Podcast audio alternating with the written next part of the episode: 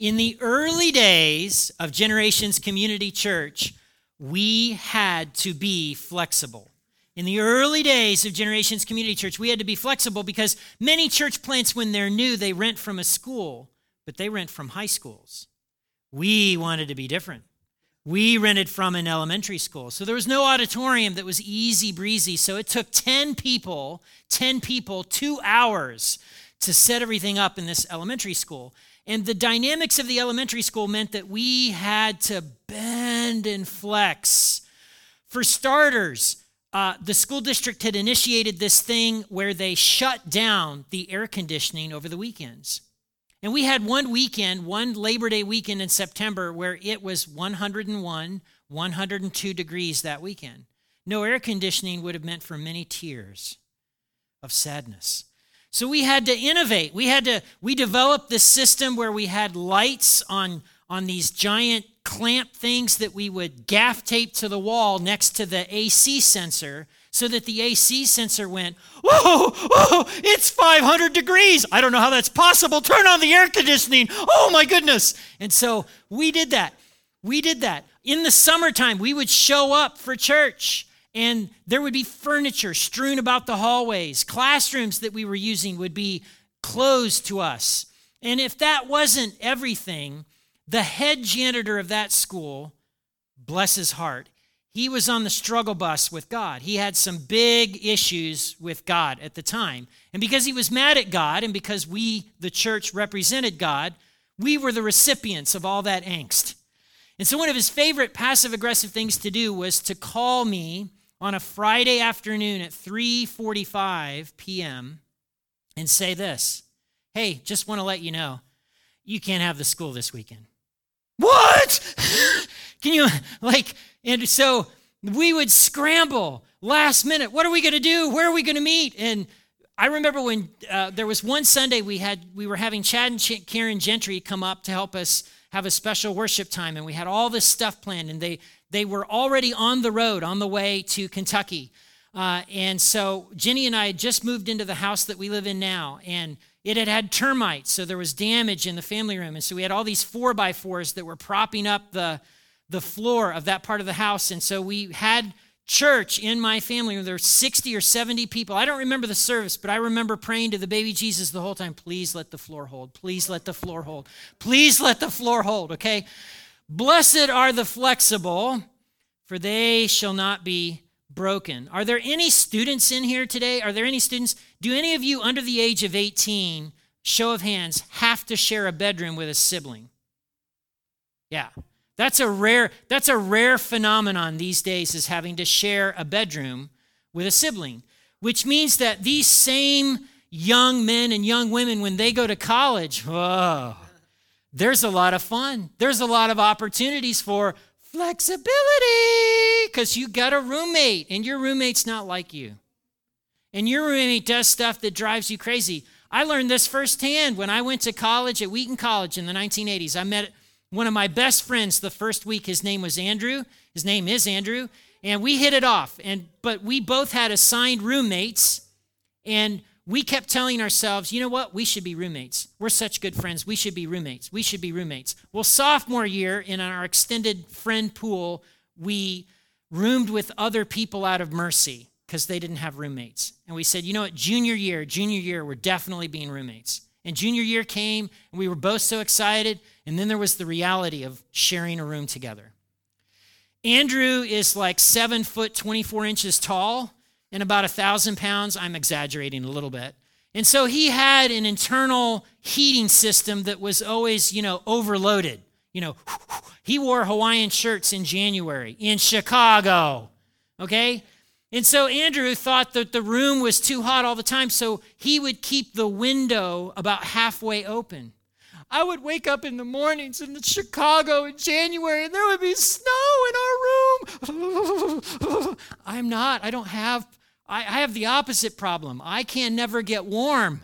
I'm always cold. And so, and then there was another issue. Andrew's way of clothes management was do laundry when there's nothing you can recycle. So you're on like the fourth or fifth time and the, the smell test, I mean, it's just bad.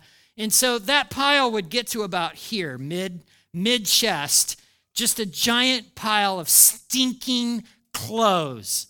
Um, and in case Andrew's listening to this, I love you, buddy. like just a pile of stinking clothes. And so it was chaos, chaos. Blessed are the flexible, uh, for they uh, shall not be broken. I believe, though, that in America today, America and Americans have a big dose of inflexibility, don't they? Particularly when it relates to politics, your favorite topic of conversation on social media right? So there's there's people in america today healthcare it ought to be you know healthcare it ought to be you know and government ought to and government better not dare and you know off they go and there's these big debates and everybody's inflexible I, my way is right. This is played out at the local level in a unique way. A few years ago, uh, one of our sheriff's deputies was on a call, 911 call. What's your emergency? Oh, I need the sheriff. Okay. Gets in the car. Woo, woo, woo, woo. woo. The Crown Victoria police cruiser just clunked out on the county road. And so, thank God this guy was in shape. He had to run the last mile to make the call and there were all these inflexible things that were going on in county government that, that made for that just wonderfully awful moment. I know this room is very politically diverse because I know y'all and I have coffee and lunch with you and you tell me things. But does anyone here, does anyone object to police and fire and ambulance vehicles being workable? Like, does anyone here say, you know, that is the dumbest thing in the world? As a matter of principle, I think fire trucks, no. Anyone? Right. No. So we all agree that, like, when you call 911, that's a legit expectation that somebody's going to show up in a Wii U car that, that works, okay? A workable Wii U car. So, so here's the thing be flexible is on our wall, and it's one of our church's values. But I want to suggest to you today that actually we're living in tension between flexibility and inflexibility. So last week, I, I suggested that one of the ways to live like Jesus is king is to love your enemies. And it's that balance between toughness and tenderness. Well, today I want to kind of I want to flesh out the, this tension between flexibility and inflexibility. You should be flexible on some things and inflexible on others. Now, there's a risk for any church or group of people that you can become too flexible. You just bend at anything and everything. And there are churches like that.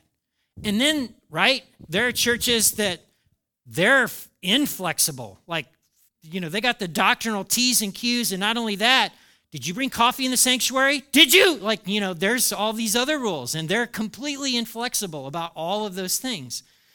I believe there's a model for this tension between flexibility and inflexibility in the New Testament. See, in the, in the early days of the Christian movement, in the early days of the Christian movement, there were some followers of the way, dot, dot, dot, of Jesus who were Jews. And they did it Jewishly, if that's a verb, adverb, or whatever, right? So they, they went to synagogue, they celebrated all the feasts and festivals, and, and, and they followed the way of Jesus in this Jewish way. And then you would go to other cities like Antioch, Alexandria, Corinth, and there would be Gentile followers of the way, dot, dot, dot, of Jesus. And their worship and stuff looked a little different. It looked a little different than the way the people in Jerusalem went about it. So, where do you flex? Where do you stiffen up? I want to look at Corinth and something that Paul says to these Corinthian believers as a way of kind of walking out this tension between flexibility and inflexibility. Corinth was a very prominent Roman city, not unlike New York or Chicago or LA or Atlanta for us Americans. Corinth was a big deal. And on the hill outside the city, you can see it in this picture. See the big hill? On the big hill, there was a temple to Aphrodite. In case you don't know who that is, it's the goddess of love. And they did a lot of things in and around Corinth that were related to lust uh, and, and that were tied to that temple. In fact, it was so much that if you lived in another Roman city like Antioch or Alexandria and you referred to someone as a Corinthian girl, it was a euphemism for other things, as sexist as some of you might think that right that phrase is. And so Corinth had this reputation. So Paul visited there in one of his missionary journeys. He starts a church, and this church gets going, and this church has problems. For starters, it's racked by division. They're divided on all kinds of issues. And then leaders are promoting themselves. Can you imagine at generations if there was like the Max sect and then the Josh sect? There were people that were like, you know, Josh is just so much better. Woo! I'm on Team Josh, baby. Team Josh, number one. And like Josh, like you know, it would be not be bad on Mondays, but can you imagine? And that's what was going on to this church. And leaders, one of the leaders of the church was having an affair with his stepmother. With his stepmother. And no one in church was saying anything. Well, you know, I'm not saying anything, not my place. And so that played out. And if that wasn't enough, church members were suing each other. And then some church members were going to the whole temple thing and paying for sex with prostitutes. And so Paul writes this letter to them in all of that messed outness.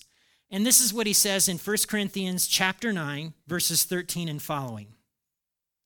Don't you realize that those who work in the temple get their meals from the offerings brought to the temple and those who serve at the altar get a share of the sacrificial offerings?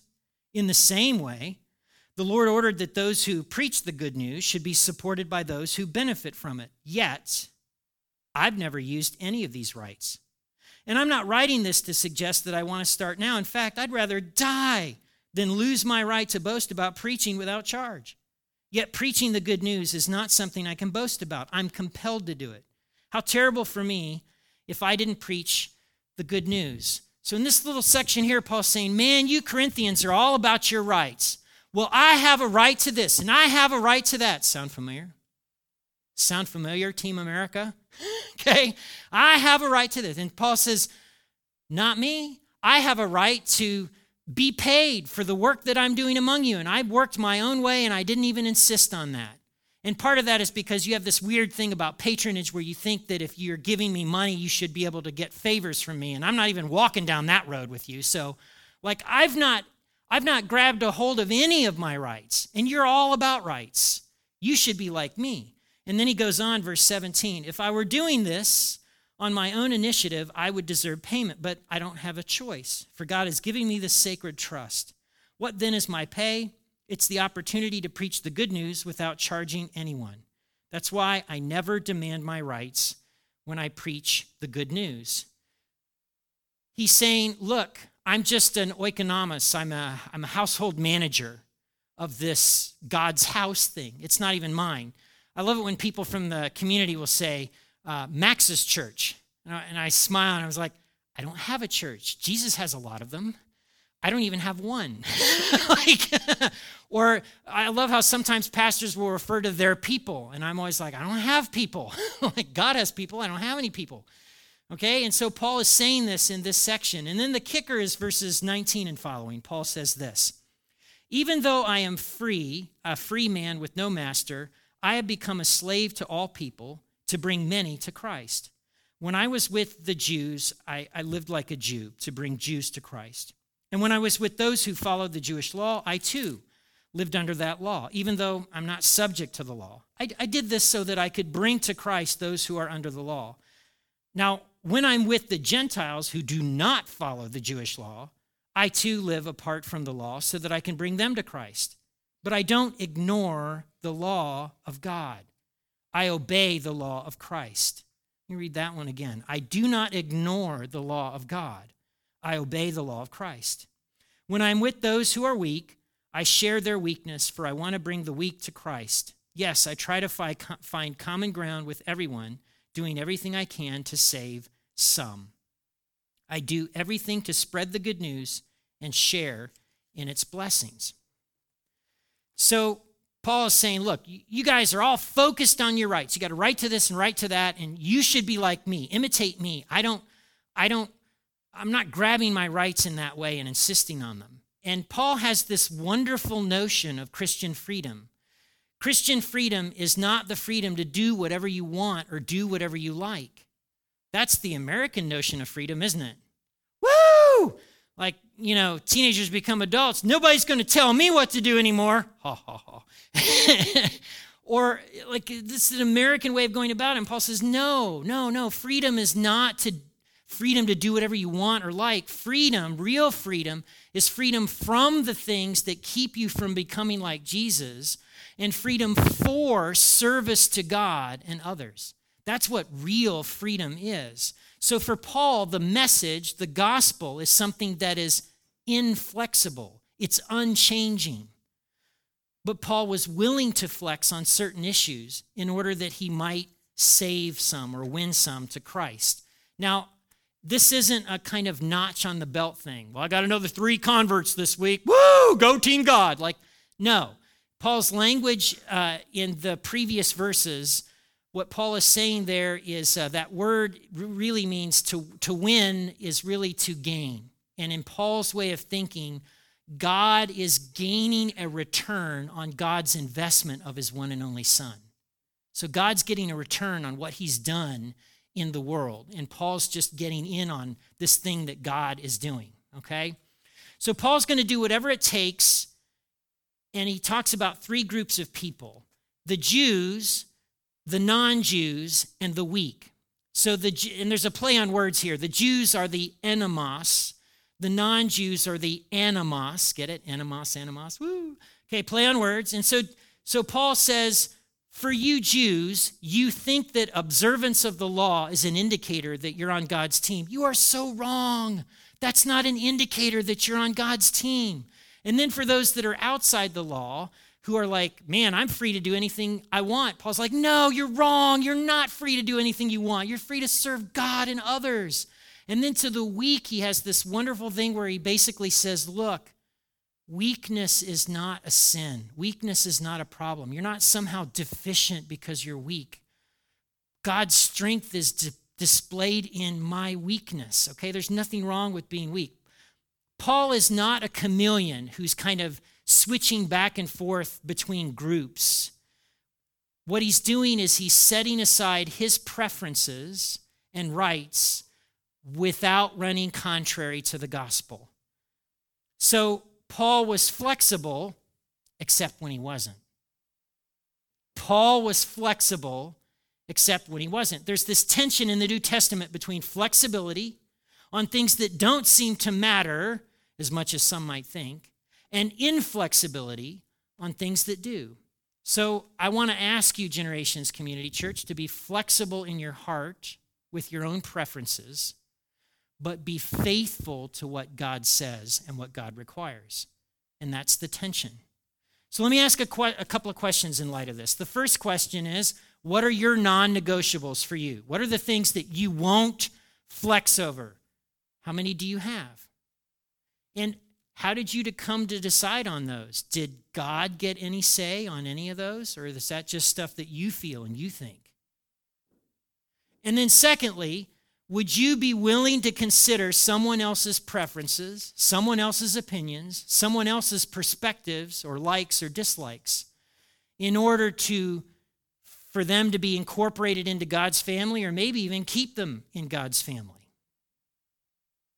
Let me suggest some practical things and then I want to I want to focus on Jesus for a moment. The first is inflexibility in your life is often an indicator that you need a break. When you are most inflexible, uh, the line shall be drawn here, here no further. Like, you know, when you're inflexible, you probably need a snack. Snacks are really good, or a nap, or you, you know, take a break before you uh, t- take a break don't wait until you, I got this phrase, don't wait until you break to take a break, right? So don't wait until you break to take a break. So again, when you're finding yourself with your spouse, with people that you live with, people in your church family where you're really inflexible about something, one evaluative piece is to ask yourself do I just need a nap or a snack? Am I really overtired and spent? Is the fuel tank low? And is that what is fueling this inflexibility? And then, secondly, hold flexibility and inflexibility in tension. Here's what I'm going to tell you about this church family this church family does really well at being a safe place for people. It's one of the strengths of Generations Community Church. And what that has meant over time is that very wounded people come in and broken people come in. And then people come in who think all kinds of amazing things, some of which are orthodox and some of which are not. And that's just part of it because it's a safe place and they can be themselves and express these things. I've had coffee with people that are part of the church family who've told me that aliens seeded life on planet Earth. I have had conversations in the parking lot with people who have said something like this to me Max, Jesus, definitely one of the top five teachers in all of human history, definitely not God. And on the inside, I'm like, oh, heresy, condemned by the Lateran Council. Oh, you know, right? But we have that conversation, okay? So there's flexibility to allow people to come in and do that kind of stuff, but there is some inflexibility at generations, if you didn't know that. Uh, one is when it comes to pastors and elders and whatnot. One of our newest elders was freaked out because they had to complete this like 20 page questionnaire that was based on the Apostles' Creed. If you want to be a pastor or an elder at generations, guess what? You have to be able to say, I believe in God the Father Almighty, creator of heaven and earth. I believe in Jesus Christ, his only Son, our Lord, who was conceived by the Holy Spirit, born of the Virgin Mary suffered under Pontius Pilate, crucified, dead, and buried. He descended to hell, and on the third day he rose from the dead. He ascended to heaven and is seated at the right hand of God the Father Almighty. From there he'll come to judge the living and the dead. I believe in the Holy Spirit, the Holy Catholic Church, the communion of saints, the forgiveness of sins, the resurrection of the body, and life everlasting. There's inflexibility on that stuff. Somebody says to me, I want to be uh, your worship pastor. I want to be an elder, but, you know, Jesus top five teacher, not God. I go, you're welcome to stay at Generations as part of the family, but not in that role. Inflexible. Okay? So there's a tension there. There's a tension there. By the way, if you want to cultivate that tension, I want to suggest to you to become more and more biblically literate. The more you know what's in this book, the more you'll be able to follow the tension that we see in the life of Jesus and the life of Paul because you'll know more of God's character and how God tends to deal with people in situations. And often, for many of us, in knowing this book, there came a point where we basically made a decision that the Bible, that God would have authority over us and that God would get to tell us some things about what's real and true and right and wrong. Okay? So hold flexibility and inflexibility in tension. And the last thing I want to suggest is keep the list of things that'll cause you to walk away from church a shorter list. a shorter list. Americans leave and join churches today uh, over personal preferences, over issues of convenience. Um, I like Pastor Max. I like Pastor Andy. I like, you know, and, and there's this stuff that plays out.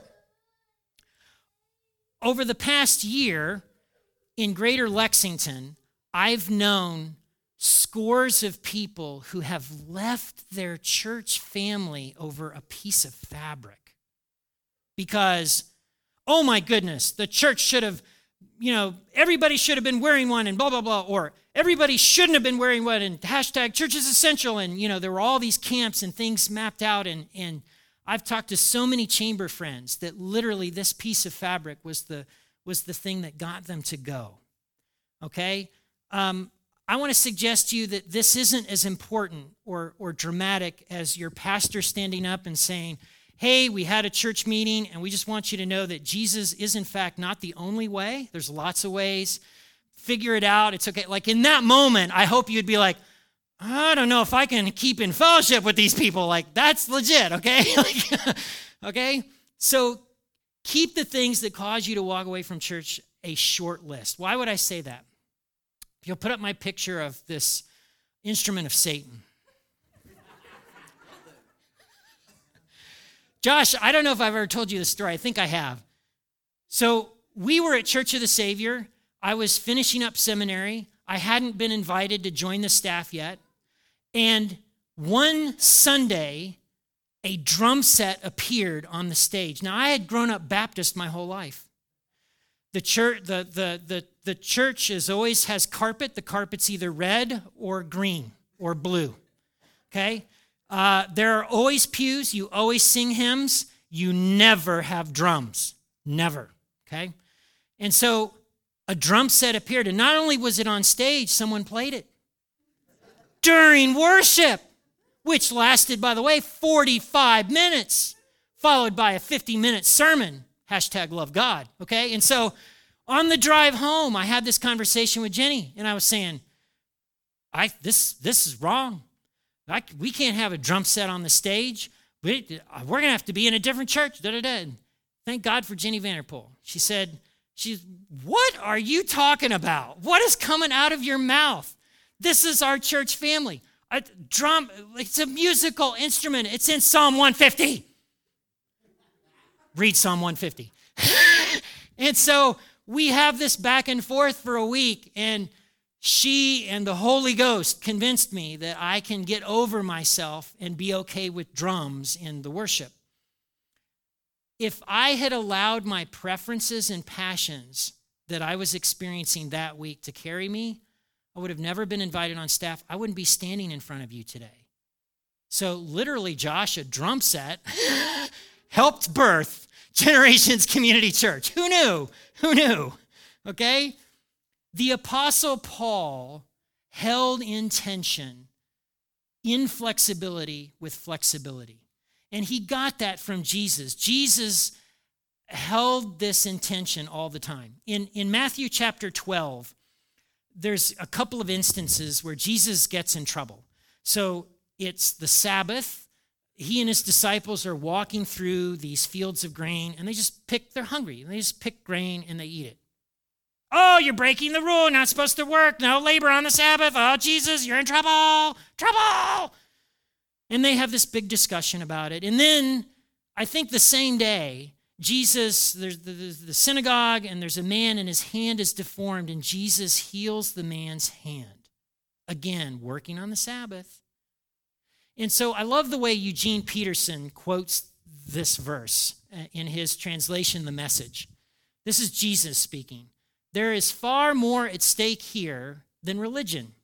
If you had any idea what this scripture meant, I prefer a flexible heart to an inflexible ritual, you wouldn't be nitpicking. The Son of Man is no yes man to the Sabbath. He's in charge, baby. Jesus said that. So, again, I want for us as we continue to move forward as a church to be able to handle the tension between flexibility on things that don't matter or shouldn't matter as much and inflexibility on some of the things that do.